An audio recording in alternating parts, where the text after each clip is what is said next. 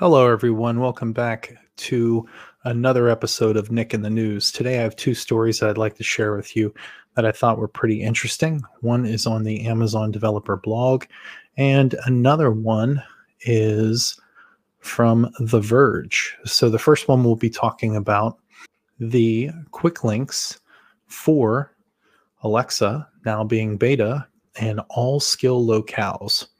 Now, I think the Quick Links were one of the um, most useful things to come out of the developer conference that happened over the summer.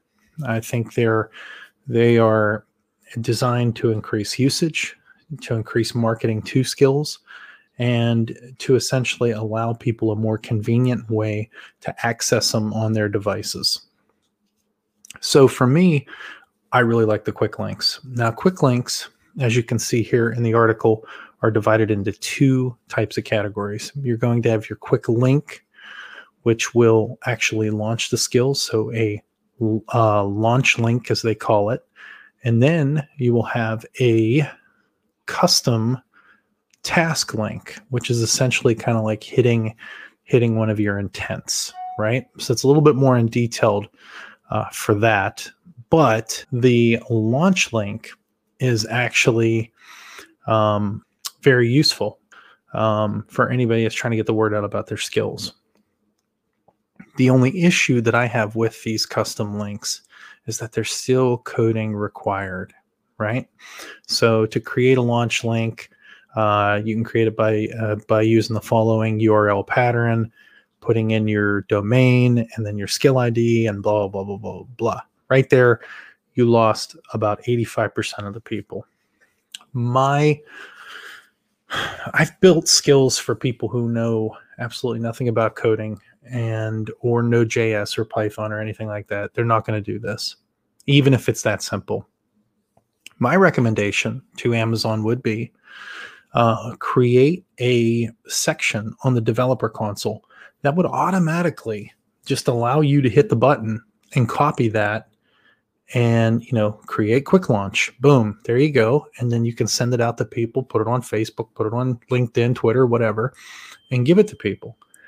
You can't um, expect people, even at the most minute level, say, okay, cool, I'll put the skill I D in there. I'll put this in there. I'll put the dom- uh, whatever domain it is in there. They're not going to do it. They're just, they're not going to do it. I've built skills for people who train dogs, for people who sell real estate. And they come to me because I'm supposed to be that guy that's supposed to help them that, unmuddy those waters and navigate those waters. These are people who don't want to code. So why would they want to create a quick launch? So, but like I said, there's a lot of pros to it. And as you look further down the list here, you will see that um, there's also the ability to launch skills on the mobile app now, which I think is very, very interesting. And I'm definitely looking forward to that. And um, here's some examples about how developers are actually using the Quick Links again. Developers uh, can use Quick Links, such as Domino's Pizza, offers customer offers their customers the track with Alexa button on their order completion and their order tracking pages, using a quick link with a custom task that accepts an order I D as input. So essentially, they're able to check on their order. That right there was a mouthful. Developers such as Comedy Central, Who Wants to Be a Millionaire, Common Knowledge, uh, have been surfacing quick links that launch their skills in online channels such as websites. Again, you have a website, you put it on there, boom, there's your quick link. Done. Uh, C N B C, quick link on their web page, give customers content they need. So as you can see, there is a lot of viability to this. And I think if you have a website and you have an Alexa skill, you're probably going to need a quick link. So that's pretty much about it. Now on for our second article of the night. Our second article of the night is that the Amazon is now allowing you to text Alexa to ask for things instead of using your voice. So I believe that I was probably one of the first people to break this, because whenever I seen it, I put something out on the socials. You could check that. You could check my Twitter feed, see if I was right. But um, this new feature is part of the iOS Alexa app. So if you don't, if you have an Android or or something else, you're you're out of luck. So the public preview feature to the iOS app, customers will be allowed to interact with Alexa without using their voice, meaning everything that you can currently say, you can also type into the mobile app. This just makes sense, because if you're using your voice, the machine isn't using your voice. The machine is using the words in which you're using and trying to match that up to an intent for most, for most of the time. Uh, Type with Alexa is available to iOS customers in the U S. So if you're outside of the U S, too bad, too sad. Okay. So the new feature was first spotted by Ambient. I challenged that. I think I saw it first. Um, and it is available for iOS uh, users and the app. You just got to click on the top left um, area of the phone. You'll see a little keyboard there. You'll also see a keyboard there whenever you like talk back to her.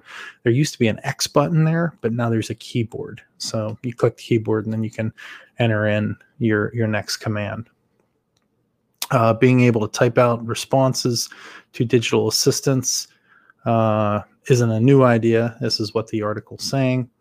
But uh, Google and Apple Siri have offered it for years, and that's true.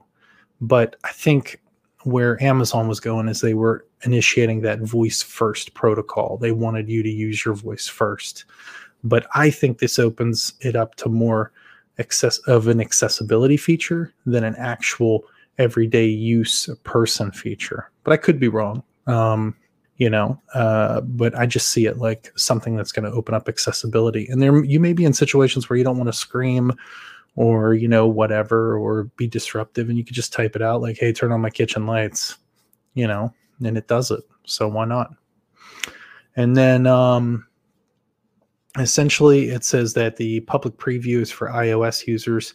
Amazon, Amazon has not yet said when it will release the final version or when it'll be available on other platforms. So with that being said, as always, if you can, subscribe to our channel on YouTube and subscribe to our podcast, Voice Spark Live, wherever you get your podcasts, and leave us a review wherever you wherever you hear us.